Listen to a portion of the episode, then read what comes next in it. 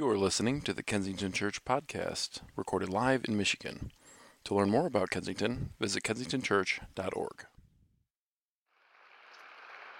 Well, as Andrew Kim said, my name is Bette Dickinson. I am so excited to be with you here today. And if you've met me before, you've probably heard me tell you that I actually grew up here in Troy. My parents lived just a mile that way.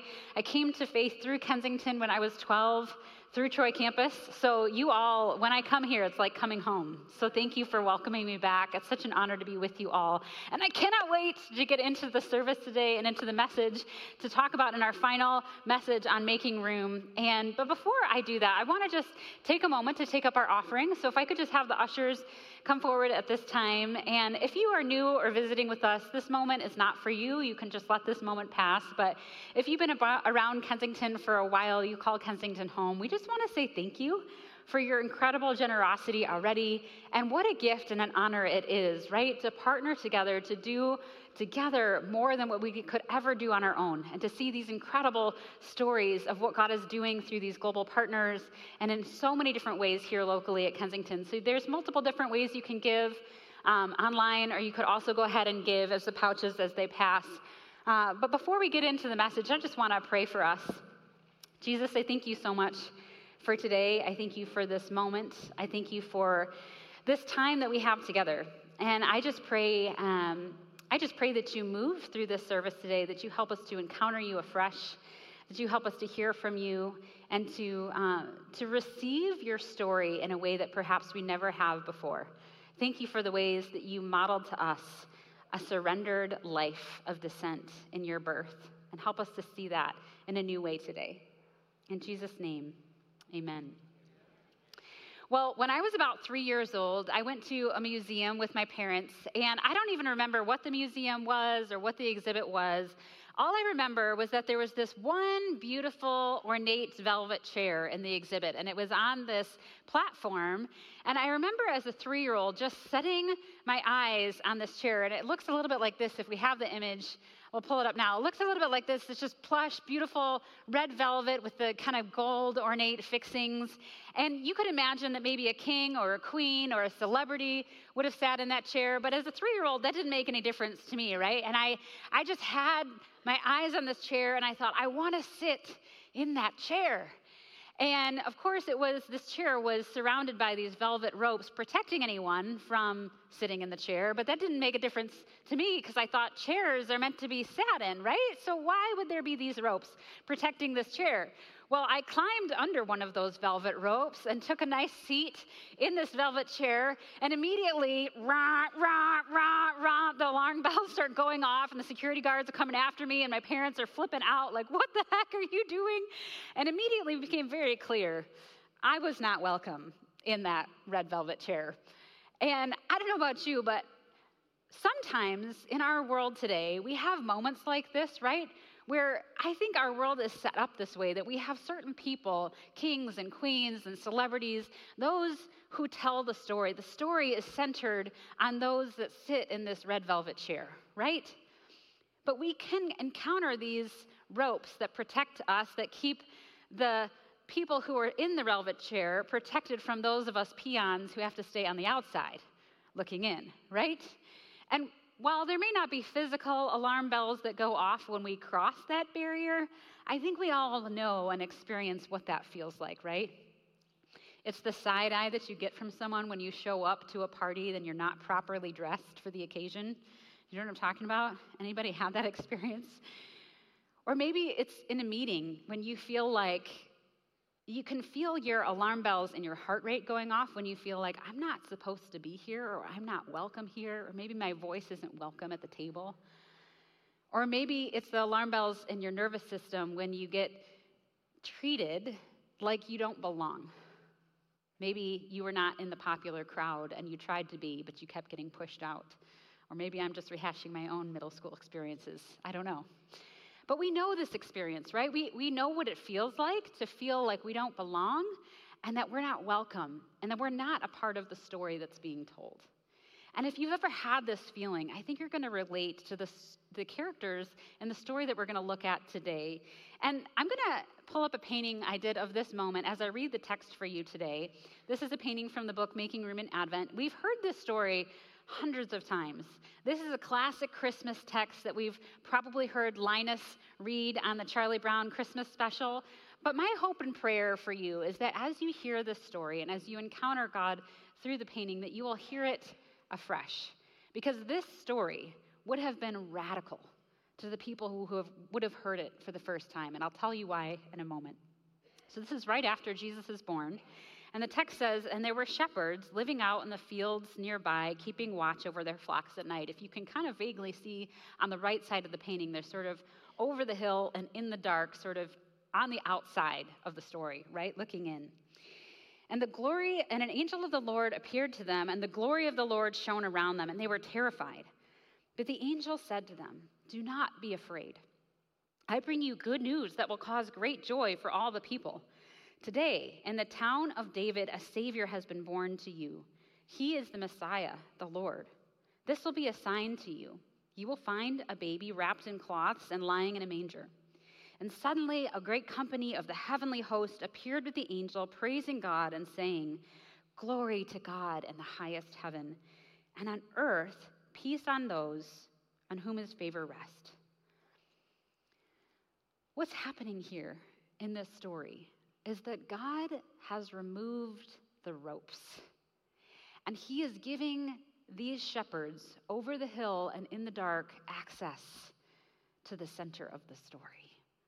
We wouldn't know much about the shepherds if God didn't make this move. And what I love, especially about Luke's telling of this gospel message in the birth narrative, is that he shows us that the way God comes into the story reveals a lot about what God is like and how God's kingdom comes.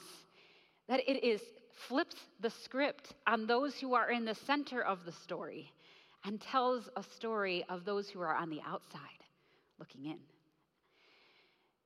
And what's fascinating to me, if you look at at the very beginning of Luke 1, it starts off with King Herod, who is in the center of political power at the time. Right? He, the center of the story in, in that time was on Herod. He was the king. He was calling the shots. But then very quickly, the story moves on to Zechariah, who is less powerful because he's a Jewish man, and he is in the center, though, of religious power as a priest in the temple. But then this man, Zechariah, is silenced, and the story then shifts to Elizabeth, his wife, who has less power. Andrew talked about last week how women at that time had no influence, no status in society, and especially for Elizabeth as a barren woman, she had even less power. But she was still relatively wealthy, and yet then the story shifts down even further to her, her, son, a baby, John the Baptist. And what it says about John the Baptist is that he's not going to be in the center of religious power like his father, Zechariah, right?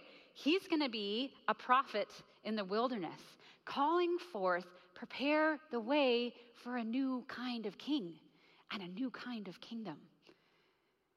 And so then the story moves from John the Baptist to Mary, who has even less power out in the margins as a poor, marginalized woman and a virgin who had no rights as an unmarried woman at that time and comes from a backroads rose town of Nazareth. And then the story descends even further to Jesus, God choosing to become flesh in the family of a marginalized community that is poor and being born among cow dung. And then the announcement is made to the shepherds, who at that time were on the lowest le- level of the ladder of influence in society. In fact, I looked it up and it said that shepherds were considered on the same level as tax collectors and dung sweepers, okay? The people who sweep the crap out of the streets, like that's how low they would have been considered. They were considered marginalized. Now, I use this term marginalized, and maybe you're not familiar with this term, but my friend Danielle Strickland, who, by the way, a lot of this message today is inspired by her work and what she's taught me about this passage. But one of the things she talks about is that when you're thinking about the margins or marginalized, if you think about the center of the story in a book that you're reading, the text is in the center. That's where the story happens. But the margins are the white space of what's left out of the story. And this is how the shepherds would have been treated. Nobody would have thought two cents about the shepherds having any kind of importance. And yet, here God brings them into the center of the story. And what God does is he goes out of his way to chase these shepherds down. And I love what this biblical scholar, Craig Keener, says about this passage. He says that this narrative would have challenged the values of many religious people who despised shepherds because their work kept them from participation in the religious activities of their communities. The shepherds were not able to worship God in the temple because of this, their, the nature of their work, they were considered unclean. So, anytime they would have tried to even attempt to get to the temple to worship God, if they were to try to step foot in the temple, they'd be crossing over those ropes and alarm bells surely would have gone off and they would have quickly been ushered out. That you don't belong here, you can't have access to God. Now, if God was always in the temple, which is what the, the Jewish people, that's how God dwelled at that time before Jesus. If God was always in the temple and the shepherds were always out in the field, then how would they ever encounter God? Can you imagine those of you sitting in this room not being able to come into this space because of your work or what you look like or the choices that you made and needing the closest you could get was on the outside of these walls in the rain, just listening for the music and listening to hear one whisper from the sermon. Can you imagine what that must have felt like? And here in the story, God chases them down over the hill and in the dark and pursues them in the very place where they were excluded. And he shines the glory of heaven not just sending one angel, Mary and Zechariah got one angel, but he sends the generous host of all of these angels singing and praising of who God was. And what's fascinating about this is that royal birth announcements at that time were regularly heralded by a real choir, but they were regularly heralded to the wealthy and the powerful and the privileged sitting on those red velvet chairs. And yet, the God of heaven pursues and brings this choir in this over the hill and in the dark, kind of out of nowhere, just to a few shepherds. Can you imagine what it must have felt like? How you must have been felt seen by God in that place? This is just astonishing, okay? I love what Danielle Strickland says about this. She says, God goes out of the way to get in the way of those who are most excluded. This is just who God is, and this is just what He does. And do you know who I think has a, a, pretty beautiful example of this in one of the most classic Christmas films of all time, The Grinch? How many of you seen the 2018 version of The Grinch? It's the Pixar one. My kids have watched that probably five times at least this season, and I'm pretty familiar with the story by now. But one of the moments in the story that's my favorite is it's at the end of the story, the Grinch, you know, it's after he has stolen all the presents and then he gave them back, and his heart grows three sizes too, you know, too big or back to what it should be. And he goes back home and he's on the top of Mount Crumpit, and all of a sudden he hears the doorbell ring, and here is little Cindy Lou Who showing up at his house. Now, just think about this. What it might, have been like for this little girl to trek to the top of Mount Crumpit on the like other side of her community, out of the way, for what? To invite him to dinner. And the Grinch is flabbergasted by. He's like, "Well, you know, I stole all the presents, right? Like, why would you invite me to dinner?" And why I love what she says, she says, "Because you've been alone long enough." And so at the end of the story, we see the Grinch in front of, in the center of the story, surrounded by community at this beautiful feast and giving the toast and saying, It wasn't really Christmas that I hated, it was being alone. And this is such a beautiful picture of what the kingdom of God looks like. It says in the Psalms that he sets the lonely in families. He brings those who are on the outside looking in into the story in a place of overflowing love and belonging. Isn't that beautiful? That's what God does. That's what his kingdom is about. And I love how the shepherds respond to this. So I'm going to pull up another painting of the next scene that happens as I read the next passage.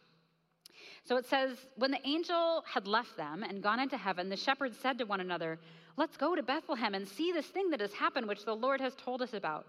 So they hurried off, and they found Mary and Joseph and the baby who was lying in the manger. And when they had seen him, they spread the word concerning what had been told them about this child, and all who heard it were amazed at what the shepherds said to them. But Mary treasured up all these things and pondered them in her heart. The shepherds returned, glorifying and praising God for all the things they'd heard and seen, which were just as they had been told. I love this story. Can you just picture the wonder and the awe of this moment? How many of you have ever gotten kind of a backstage pass to something important? Maybe it was a musician that you loved or a celebrity, and you got to go behind the scenes and actually get to meet this person or see them face to face. Well, I didn't get to, I haven't gotten to meet a whole bunch of celebrities in my life, but my uncle is an opera singer. And when he um, performed at the Chicago Opera House when I was 12 years old, I got to go backstage and to actually see him and meet some of the cast. And I remember beholding his face. Now, if you've ever seen kind of people who are in plays or performances on stage and you meet them in, in real life, there's like so many lines on their faces and just accentuating their features. And it was this profound moment that I'll never forget of just beholding his face and the awe and the honor and the privilege to be able to actually see and get to see him in the flesh and to see him that close. What's happening here in the story of the shepherds is they get a backstage pass to see something incredibly, incredibly beautiful and profound and holy. And the shepherds, what they say to them, or the angels, what they say to the shepherds is like code. It's, they say something like, the sign is that you're going to find a baby wrapped in claws and lying in a manger. Wink. Because that would have been saying, you're going to be welcome. You don't need to clean yourself up and journey to the temple to find this God. He's coming to you, and He's coming low and he's born among animals. So you can even bring your sheep with you. And you don't have to even climb to a mountain. You don't have to even get into a home. He's going to be just right there in a cave, and you can see him and behold him yourself. And can you imagine what it must have been like, their excitement and joy, where I don't know how many different barns or caves they went and looked for Jesus, but they're on this treasure hunt trying to find him. And I can imagine if you have ever held an infant right after they have been born, it is a holy moment, isn't it? Can you imagine holding infant God in your hands and beholding him? And I'll just tell you, as someone who's had two children, there's very few people that I'm okay welcoming in right after I have given birth, okay? Because I'm exhausted and it's vulnerable and it's a very intimate moment. And there's just, you know, a few fa- friends or family that I'd say, like, okay, you can come in. And yet, the shepherds are given this invitation to this incredibly intimate and beautiful, holy moment. And they behold Jesus. And they don't just behold this child. But what they show, what it shows us in this moment, what God shows us that He is like, is that He descends to make Himself accessible. He descends. God removes the ropes and gives these shepherds direct access to Him, to behold Him. He welcomes them into family.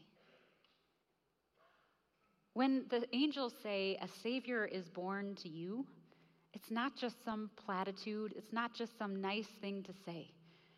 They behold Jesus in a very embodied physical reality that this Jesus, this God, this Savior was born to me, the one who always felt excluded and rejected and alone. And he didn't appear in royal robes sitting on that velvet chair. He didn't appear in power and glory, he appeared in vulnerability and weakness. He descended. He got low. He got close. And he descended not just into the child of a baby form, but he descended into a poor family. And it was as though the shepherds were saying, I am Jesus is saying to them, I am one of you. I came down this low into a poor family, into weakness and vulnerability as a child, just so you would know that you are loved and that you are welcomed into the family. This is the God that we serve. This is the kingdom of God, and this is how God chooses to come into the story and into our lives today. And when you encounter that kind of welcome, if you've ever had someone that you thought was super important and they welcomed you into a meeting or they welcomed you over for dinner or you had the experience, you know what this feels like, right? To be seen, that someone saw you, or maybe they asked you your story when you never thought anybody cared. And when you have that kind of encounter, you feel like you belong. You want to share the story. You want to share the news, and that's exactly what the shepherds do. They are astonished and they can't keep it to themselves.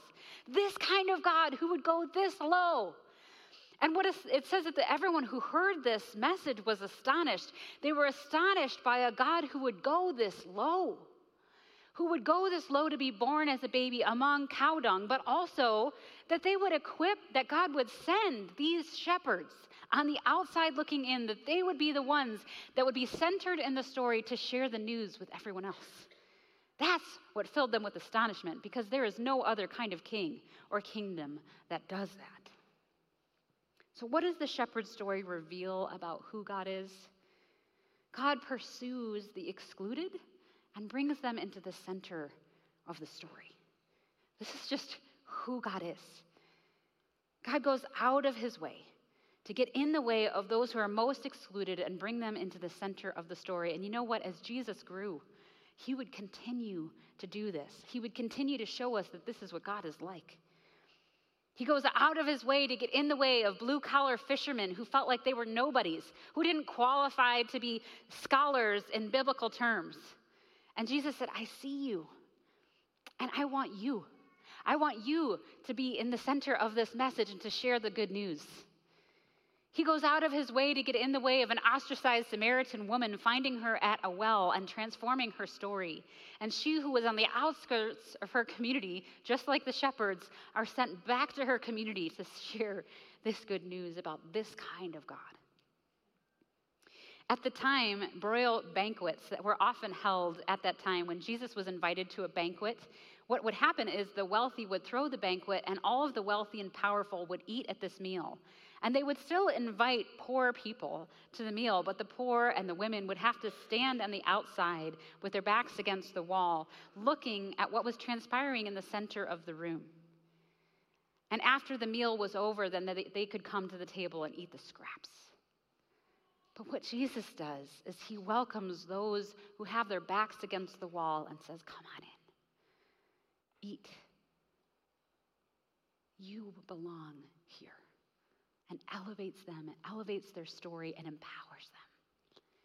This is the kingdom of God. This is what our God is like. Why is this good news for us? Why is this story such good news for us? It's because even when we feel like maybe we don't have any power or influence or that we're invisible or that we don't matter, even when we feel like we're not good enough or religious enough or smart enough, God says, I choose you. And he brings us into a loving center of family and belonging, and that you're the exact kind of person that God wants to welcome into the story and use for his purposes. So, who do the shepherds become at the end of this story? I love watching the character transformation at the end of this. As on the other end of this encounter with this radically inclusive, loving, and welcoming God, the shepherds go from being marginalized to at the center of the story. Again, we wouldn't know the Christmas story without the shepherds, right? It's just, that's the shepherds. They're part of the Christmas story, but that's not how it was, but now they are. He go, they go from being excluded to worshiping God to worshiping God in the streets and fields, running around wherever they are, praising God. They go from being despised by the people to belonging in the kingdom of God. And they go from the outskirts of their community to the middle of their community, telling them about Jesus. This is so beautiful and this is so profound. And so, for maybe for you today, I don't know if you feel like you are one of those shepherds today. Maybe you have felt pushed to the margins or excluded or have been rejected or you felt like you didn't matter or that you're invisible. God says, This message is for you. Come to the center. Come and encounter my love. Come on in. You are welcome. You are welcome here. He beholds you as you can behold him in loving union. On the flip side, maybe this story is for those of us who are not in the room. Maybe this story is for the ones, I think a lot of times when we read the scripture, we want to put ourselves in the story, right? That's just naturally what you do when you read a story is you see who am i in the story? Am i the shepherds or you know am i mary or joseph? But in reading this text what if we actually saw that we're, we're not the ones in the center we're actually the ones in the community and the shepherds are the ones on the outside? Who are those that if they stepped foot in our church lobby would not feel welcome because of what they look like or what they smell like or their career or their life choices. I think about the LGBTQ community and how they don't feel like they belong in most churches. I think about people, certain people of color who feel like, I, I just don't feel like my voice is heard.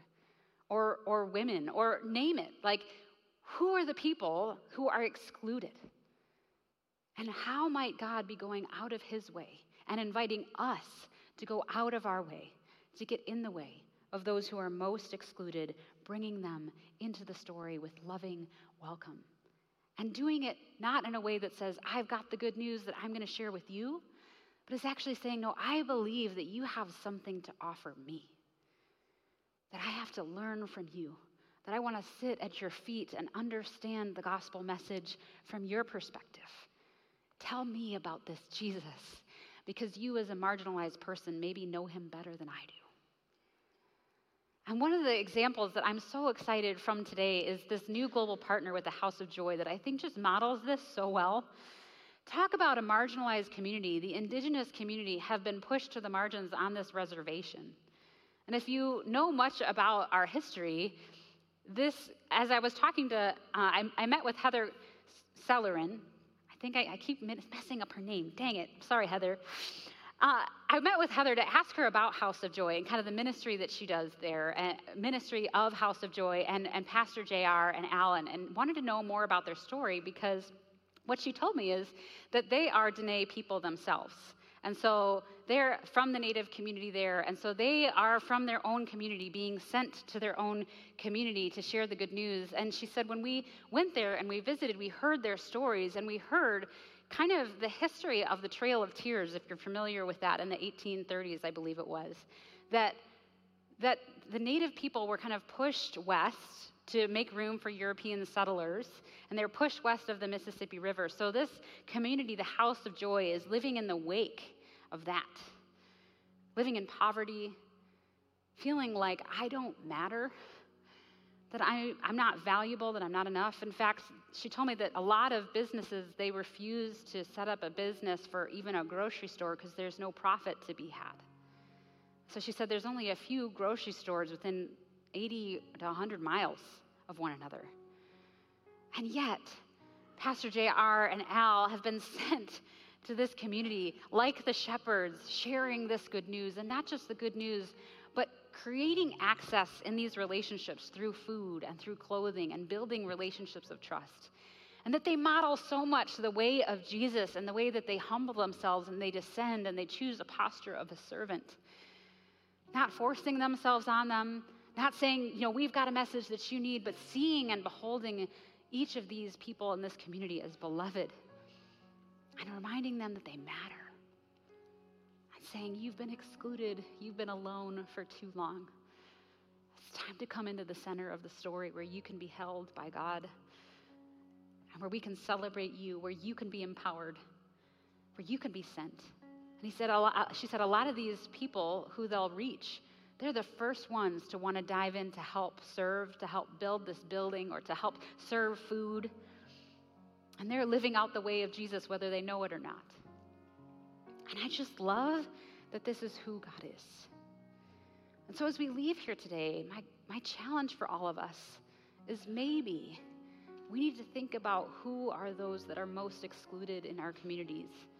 That's one of the things I love the most about our move out groups and our move out network is that that's the work that they do is to pursue and to go after, talk about the one. Marginalized people groups who need to be held and to need to be loved and welcomed into the center of the story as Jesus does.